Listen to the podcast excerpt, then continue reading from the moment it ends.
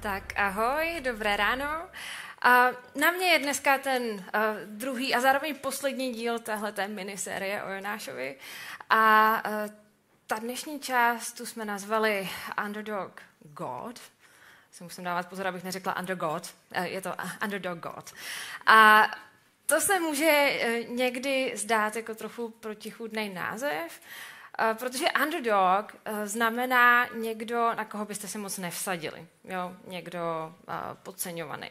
Takže jak to jde dohromady s Bohem? My někdy podceňujeme Boha. Ve spousta věcech a taky v jeho charakteru. A mm, Boha my si můžeme představit jako broušený diamant. A to, že ten diamant se tak krásně třpití, tak je daný těma jednotlivýma brusama, těm se říká fazety, jsem vykoumala. A těch fazet na diamantu je spousta a všechny dohromady určují to, jak ten diamant celkově vypadá. A stejně tak, Bůh má spoustu vlastností a všechny dohromady ho dělají tím, kým je. To znamená, že každá boží vlastnost je důležitá i když my některým někdy přikládáme menší váhu než jiným. A ten příběh Jonáše tak se často vypráví ve světle té fazety, že Bůh Jonášovi něco přikázal, Jonáš se mu vzepřel a tak ho Bůh vytrestal. A Jonáš pak začal sekat dobrotu a polepšil se. A to by ukazovalo na vlastnost Boha jako Boha trestajícího nebo mstivého. Ale já si myslím, že tenhle příběh o tom vlastně být nemusí. Tím nikomu neberu jeho interpretaci, jo, jenom nabízím jinou. A já čím víckrát jsem ten příběh přečetla, eh, on je krátký, jo, takže to můžu číst hodněkrát, a, tak tím víc mám dojem, že tu vlastnost božího charakteru, kterou nejvíc odráží, je rodičovství. To je taková boží vlastnost, kterou si myslím, že úplně nedocenujeme. Protože my přece víme, že Bůh je láska a že Bůh je otec. Jo, to jsme slyšeli stokrát každý. Um, každý z nás taky má otce, že jo? a každý z nás někdy aspoň zahlídnul lásku. Takže to je přece jasný, co to znamená. Ale jo, je to tak doopravdy. Um, co ty věci vlastně znamenají? Otce nebo otec pro každého z nás znamená něco trochu jiného, protože každý z nás má jinýho otce a jinou zkušenost s ním. Někdo měl třeba skvělýho tátu, který mu není co vytknout. Um, já takového člověka asi nepotkala, ale možný to je. Uh, někdo jiný mohl mít tátu nerváka, někdo jiný tátu manipulátora. Spousta lidí uh, má nepřítomného tátu z různých důvodů. A, takže když se řekne otec, tak určitě nemáme všichni stejnou představu o tom, co to znamená. A navíc Bůh určitě nemá jenom ty otcovský rysy, ty otcovské vlastnosti. Když se mluví uh, já nevím, v psychologii o vývoji dítěte nebo osobnosti, tak neklade se důraz jenom na otce, ale taky na matku. Mluví se o mateřské lásce, mateřském poutu, takže Bůh má určitě i tyhle mateřské vlastnosti. A, a zase, jo, i s matkou. Každý máme jinou matku a jinou zkušenost s ní. Takže těžko z tohohle dostaneme nějaký neskreslený obrázek o Bohu. A Bůh je takový otec i matka v jednom. Jo, je to takový unigender single rodič. Ale na rozdíl od nás, jo, lidských rodičů, který svoje děti někdy nedáváme, kterým nám někdy přerůstají přes hlavu, um, až vypadáme tak, jak by teďka se tu mělo ukázat.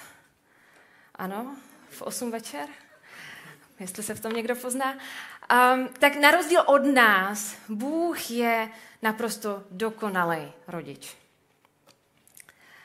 A když mluvíme o rodičovství jako o vlastnosti božího charakteru, tak je asi potřeba říct, že i to rodičovství jako vlastnost, tak má ještě spoustu podvlastností. A já jsem z toho Jonášova příběhu vypíchla uh, těch podvlastností několik, o kterých mám dojem, že nejsou tak úplně doceňovaný, ale určitě bychom jich tam našli mnohem víc i v téhle krátké knize. Um, zase odvolávám se na ty fazety, na ty diamanty. Jo, každý z nás se soustředí na trošku jiný odlesky Boha. Um, a, takže já bych ráda zmínila tyhle tři oblasti božího rodičovství. První z těch oblastí je, že Bůh mi dává volnost.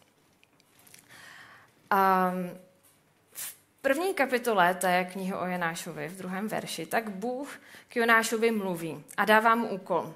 Říká mu, vstaň a jdi do Ninive, toho velikého města. A kaž mu, neboť jejich špatnost vystoupila přede mne. Jonáš má ale strach a nechce udělat to, co po něm Bůh chce, a tak se k Bohu otočí zády a jde úplně opačným směrem. A v běžném životě, když ke mně se někdo obrátí zády a vykašle se na to, co mu říkám, tak um, moje přirozená reakce je fajn, tak já na tebe taky kašlu. Jo. A pokud mi na tom člověku hodně nezáleží. Jako třeba, když jde o moje dítě. A stejně tak Bohu není jedno, že Jonáš od něj utíká. Ale Bůh taky ví, jak důležitý je dát dítěti prostor. Já, já jsem kdysi učila jednoho pána, já mimo jiný učím angličtinu, a ten pán mi vyprávěl, jak svoji dceru začal pouštět samotnou do školy. A já si už nepamatuju, jestli byla v první, nebo druhý, nebo třetí třídě, ale každopádně ona hrozně toužila potom, aby už konečně mohla taky do té školy sama jednou.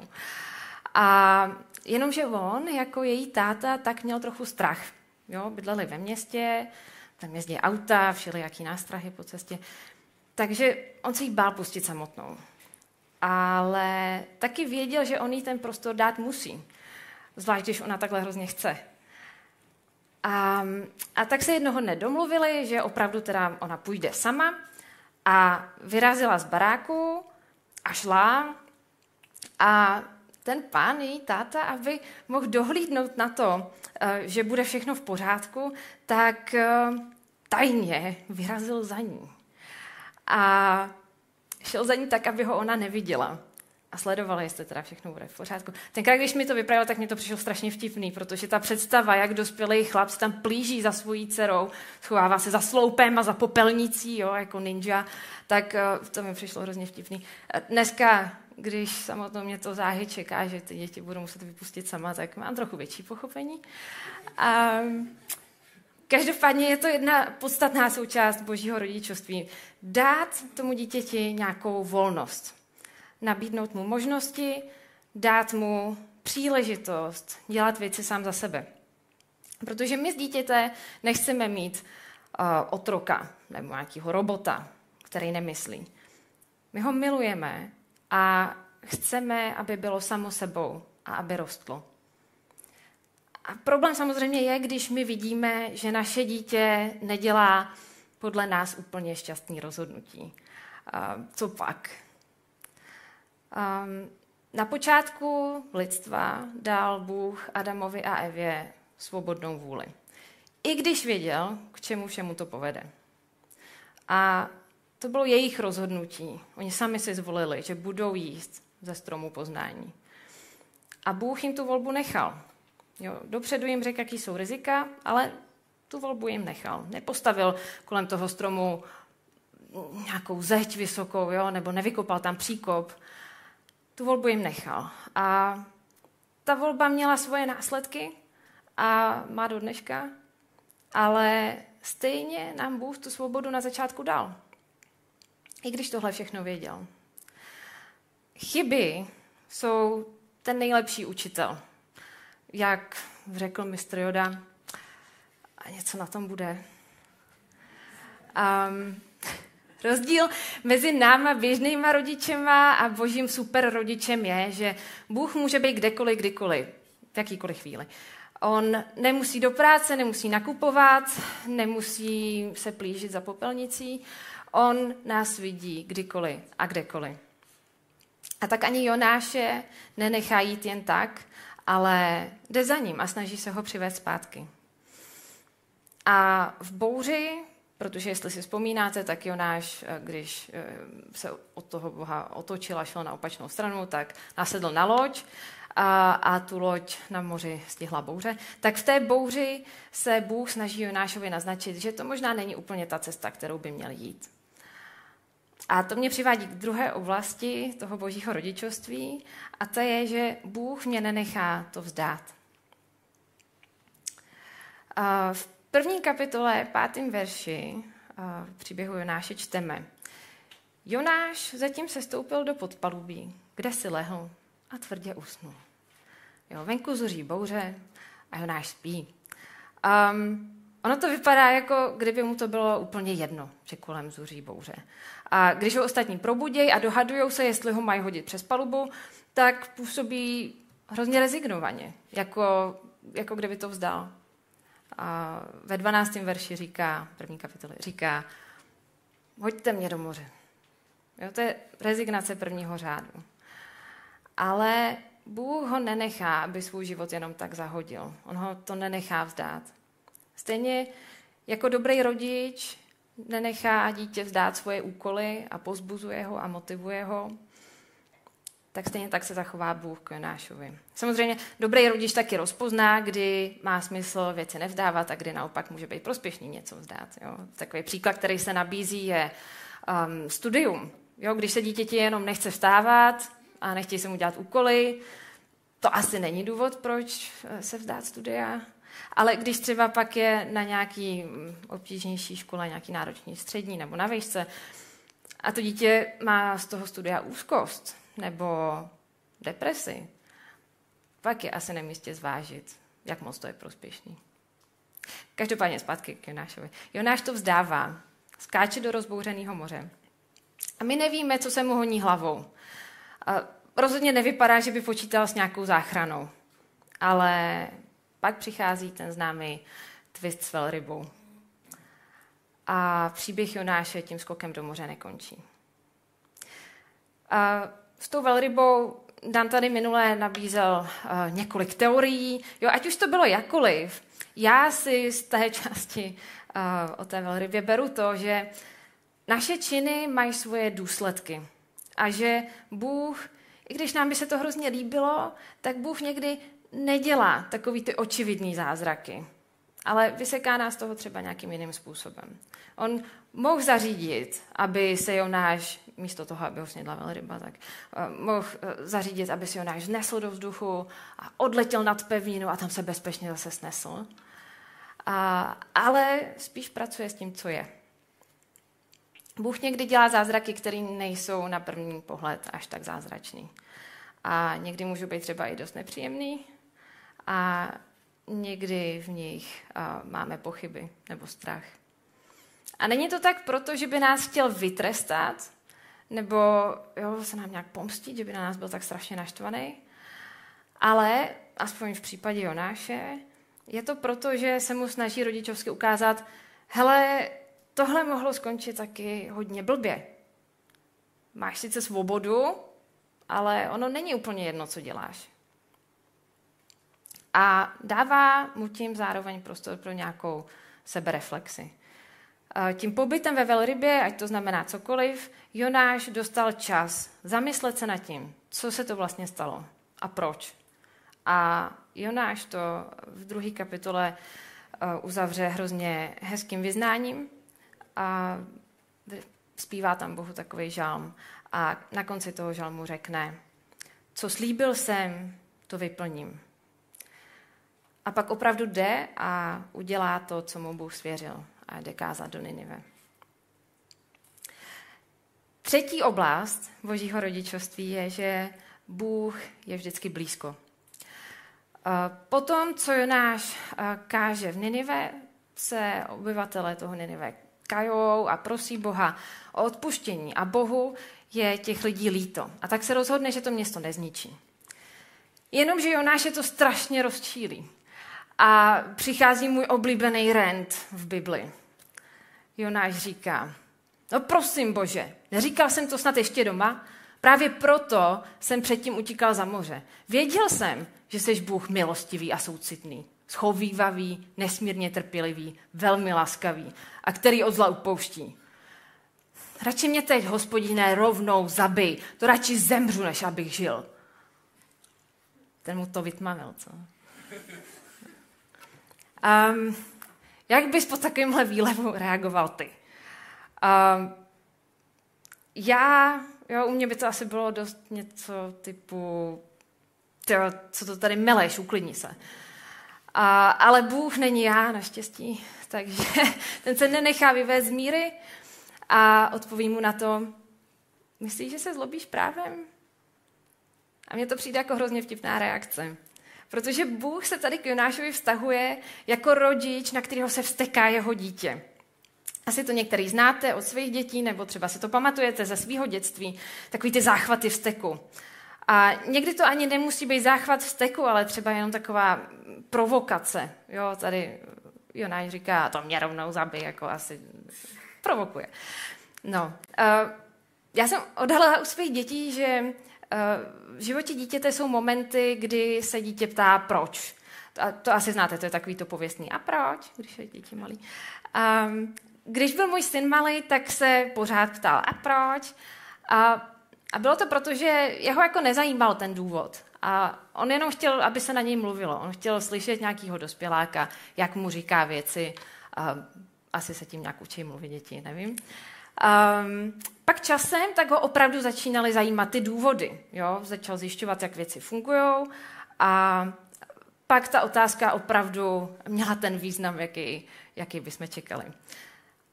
Aktuálně, teď, když je větší, tak mám dojem, že když se ptá proč, tak je to čistě z provokace. Jo. Já mu řeknu, pojď se najíst, a on to řekne, a proč? A úplně upřímně tady v té provokovací fázi já osobně mám nutkání přestat komunikovat, přehodit na ignor, v tom lepším případě, jo, v tom horším mi rupnou nervy a není to dobrý. A boží reakce dokonalého rodiče je ale vždycky lásky plná. Ať provokujeme, nebo remcáme, nebo máme záchvat steku. On nám říká, myslíš, že se zlobíš právem?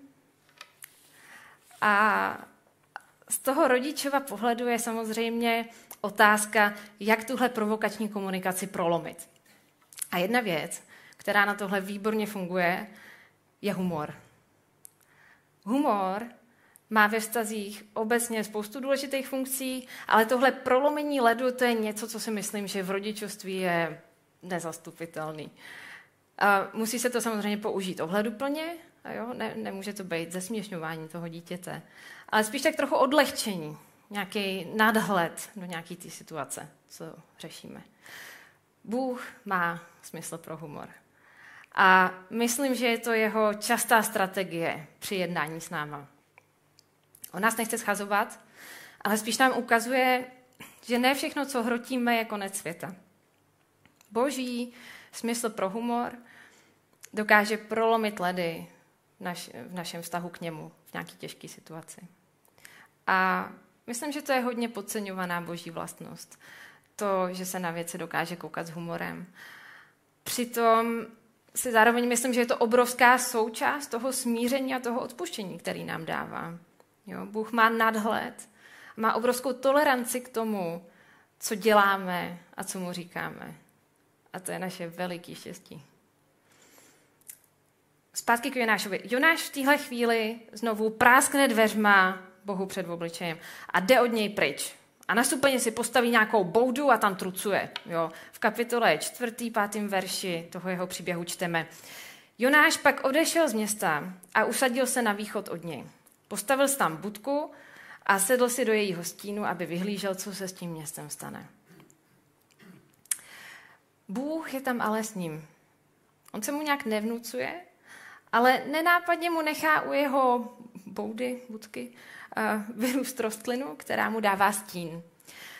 A pak ji zase nechá uschnout. A ukazuje mu tím, jaká blbost by byla Ninive zničit. Mluví s Jonášem ne napřímo, ale skrz tohle tu metaforu nebo podobenství. A, a snaží se mu to vysvětlit. Říká mu, tobě je líto té rostliny? Přes noc vyrostla a přes noc zašla A mně nemá být líto Ninive, toho velikého města? Bůh je nám vždycky na blízku a ví, jak s náma mluvit. Na nás je, aby jsme poslouchali. Já chci zmínit ještě jednu věc, která mi eh, na té knize o Jonášovi přijde zajímavá, a to je, že ta kniha má takový docela otevřený konec. Jo? Když to čtete, tak je to tak nějak jako bez pointy. Jo? Prostě člověk to čte a najednou prostě už to nepokračuje dál jako kdyby to bylo useklý. A to samozřejmě dává prostor spekulacím, jak to s Jonášem vlastně dopadlo, my ale nemáme šanci to doopravdy zjistit, jo? To, což je frustrující, ale je, ale je to dobrý obrázek toho, jak uh, my se můžeme v nějakém bodě svého života cítit. Uh, myslím, že je to slyšet čím dál častěji, že život je proces. Určitě jste to taky slyšeli. A to znamená, že my za sebe málo kdy máme pocit, že se v našem životě něco definitivně vyřešilo. Většinou se jeden problém jenom tak nějak přelije v jiný. A jo, je to jako, když mi je 17, jako ICF teď, a těším se na ty 18. narozeniny, těším se, až budu konečně plnoletá, ale úderem 18. ze mě se nestane jiný člověk. Jo, moje problémy zůstávají. Možná se přidá nějaký nový. Když jsem na střední, tak není to úder těch 18. narozenin, kdy tu střední dokončím. Jedu dál, až do maturity a pak ještě dál. A stejně tak, konec té knihy o Jonášovi není koncem Jonáše. Teda doufejme, že tam nezašel na úžech nebo něco. A, a on se pak musel rozhodnout, co dál. Jo? Udobřit se s Bohem nebo jít vlastní cestou. A my někdy můžeme přemýšlet nad tím, proč tam Jonáš tak trucuje, když je jasný přece, že nakonec se musí očprajcnout. On v té nemůže sedět věčně. Ale z Jonášova pohledu je tam určitě spousta ublíženosti a sebelítosti, takže pro něj to není jednoduché rozhodování. A já jsem nedávno viděla jednu TED Talk, eh, nevím, jestli to znáte, to jsou takový videa, kde mluví různé zajímavé osobnosti, eh, říká nějaký svůj buď životní příběh nebo nějakou svou zkušenost. A tu TED Talk, o který já mluvím, tak ta byla s panem, který se jmenuje Fox Bayer. A to je muž mnoha profesí, mimo jiné je to taky básník.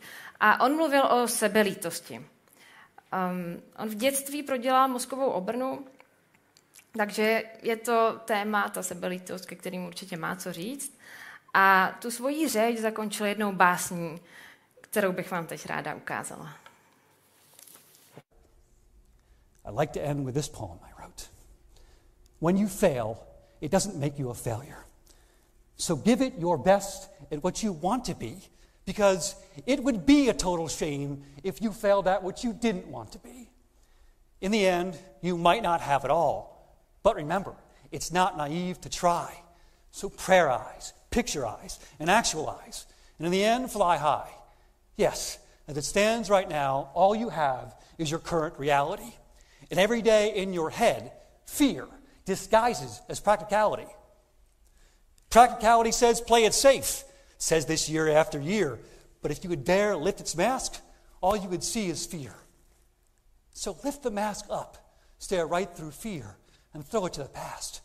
Be the person you were destined to be. Turn around and let self pity kiss your right pinky toe. Thank you. Tak to byl ten Bear, uh, Fox Bear. Um, v, modli, v modlitbě je to pro nás vždycky výzva, ta sebelítost. Něco třeba není podle našich představ, něco nevyjde, já jsem kvůli tomu naštvaná, Bůh je vždycky blízko, vždycky je hned vedle mě a čeká. Začnu s ním mluvit? Začnu se posouvat dál? Nebo se zaseknu a Boha vyignoruju? A není to jednoduché rozhodování, protože když jdu s Bohem, tak to vyžaduje trochu pokory. A to nemusí být příjemný. Obzvlášť pokud mám třeba uznat nějakou svoji chybu. A my v tom všem můžeme mít spoustu pocitů. A já pocity vůbec nezlehču, já naopak si myslím, že v našem životě jsou pocity nezastupitelně důležitý. ale mají takovou vlastnost, že nás dokážou vtáhnout hluboko do sebe. Tak hluboko, že se v tom můžeme někdy ztratit. A sebelítost je na tohle expert. Důležitý je se dokázat z těch všech našich někdy méně, někdy víc oprávněných pocitů eh, vysekat, vybřednout z nich. A tohle rozhodnutí v náročných situacích musí udělat každý z nás. Buď půjdu s Bohem, anebo půjdu vlastní cestou. Ale ta cesta může taky skončit břiše ryby.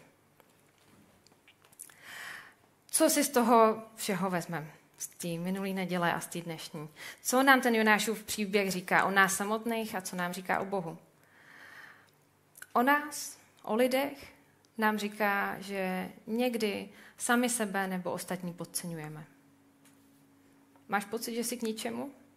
Že jsi pro Boha nepoužitelný, protože máš nějakou vlastnost nebo nějaké nastavení, které nejsou v souladu s tím, co si společnost nebo církev běžně spojuje s postavou bože, božího služebníka?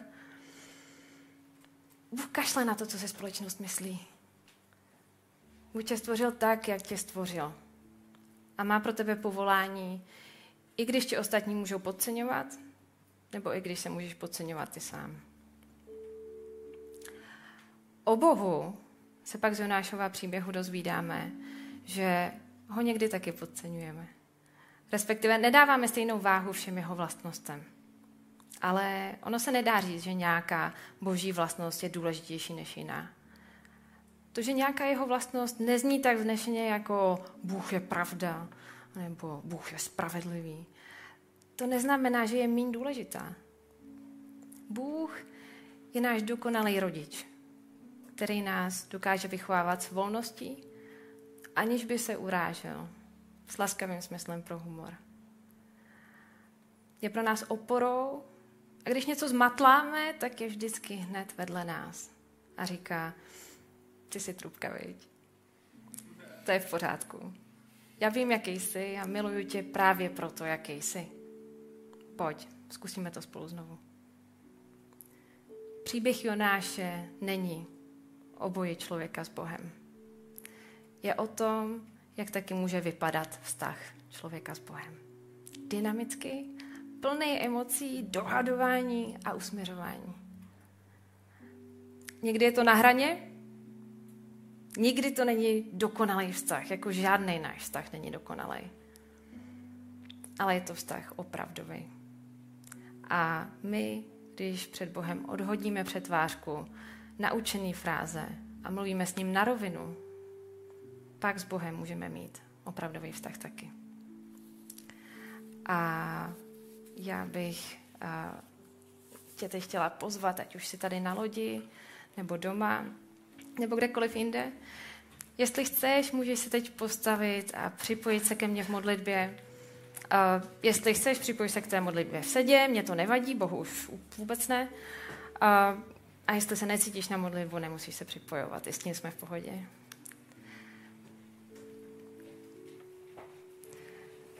Bože, díky, že nám v Bibli předkládáš i takovýhle příběhy. Příběhy, které nám ukazují, že nejsme zbyteční. Nejsme zbyteční, i když jsme podceňovaní, i když jsme jiný, i když jsme někdy možná až příliš emocionální. I když se nám někdy nelíbí, co se nám děje, nebo co nám říkáš. Nejsme zbyteční. Jsme tvoje děti, milovaný a nenahraditelný. Každý z nás je jedinečným odrazem toho diamantu, kterým si Bože ty. A jestli je tady teď někdo, kdo se cítí zbytečný a podceňovaný, můžeš se modlit se mnou.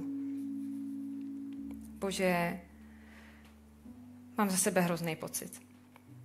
Mám dojem, že mě všichni odepisují. Připadá mi, že zápasím sám se sebou, s ostatníma, i s tebou, Bože. Prosím, pomoz mi vybřednout z toho víru mých pocitů. Pomoz mýmu srdci slyšet tě. Chytí mě za ruku a vyveď mě z toho bludiště, ve kterém jsem se ztratil. Prosím, dej mi porazit vlastní sebelítost, vlastní ublíženost, vlastní píchu. Ať můžu uslyšet tvůj hlas, který mi říká, to je v pořádku. Já tě miluju přesně takovýho, jaký jsi. A stojíš mi za tu nejvyšší oběť. V Ježíšově těle jsem za tebe zemřela, abys ty mohl žít. Tak žij, jak nejlíp dovedeš. A kde nebudeš stačit, tam já jsem s tebou.